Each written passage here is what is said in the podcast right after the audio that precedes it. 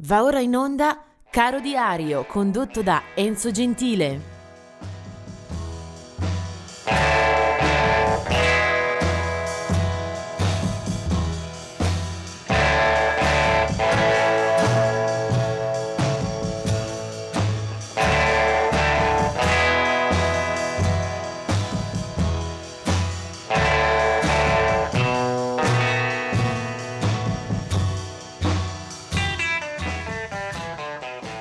Oggi è il 30 giugno e vediamo subito un po' di eh, nomi che ci stanno cari per la musica che amiamo.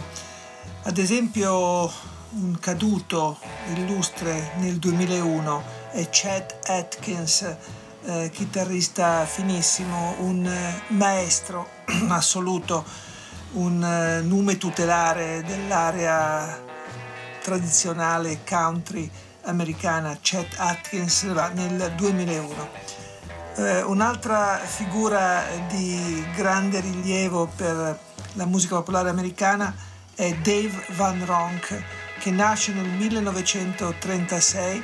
Dave Van Ronk è un cantautore tra i primissimi a esibirsi in quello che poi tutti conoscono come la culla, l'incubatrice dei folk singer newyorkesi al Greenwich Village.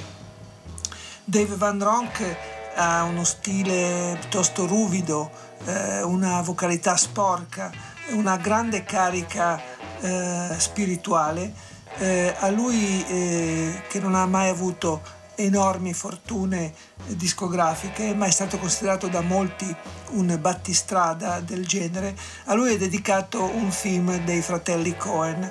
A proposito di Davis, si racconta romanzata la sua avventura di vita. Del 1943 è Florence Ballard, una delle tre Supremes, eh, quindi un eh, gruppo eh, vocale nero eh, che si basava molto anche eh, sull'intreccio delle voci, una di queste era di Florence Ballard, un'altra era Diana Ross, morirà il, nel febbraio 1976.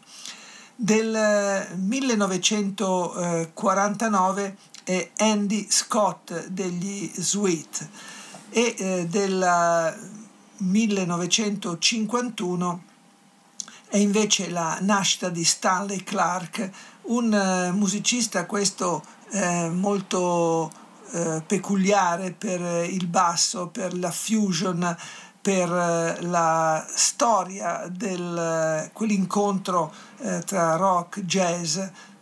È lui che ho scelto per il brano di oggi, lo ascoltiamo più avanti, dopo aver ricordato altre date di nascita, eh, del 1953 è Hal Linz eh, che entra nei Dire Straits a carriera storia già avviata nel 1980 del 1963 è la nascita di Ingui Malmsteen, un guitar hero che piace soprattutto agli amanti e agli appassionati di rock eh, duro o molto duro, comunque un suono epico eh, dalla sua chitarra.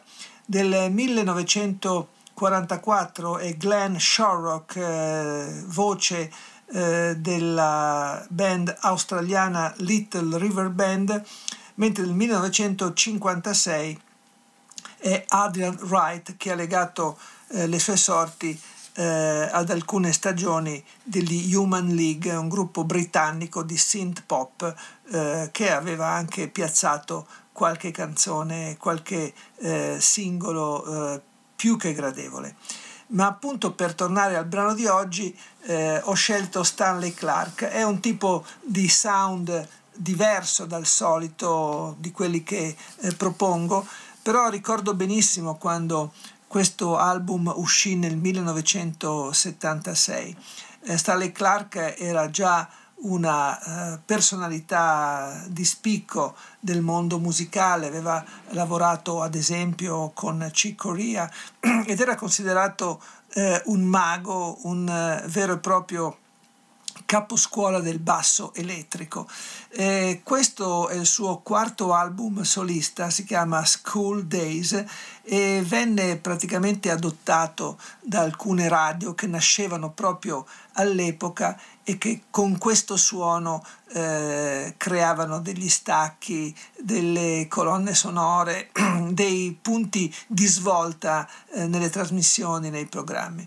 Ed è un brano, quello che dà il titolo al disco, eh, che è carico di potenza, di suggestione, ma anche proprio c'è una felicità nel suonare, ma penso che alle spalle ci sia proprio una, eh, una bella mano anche nella scrittura.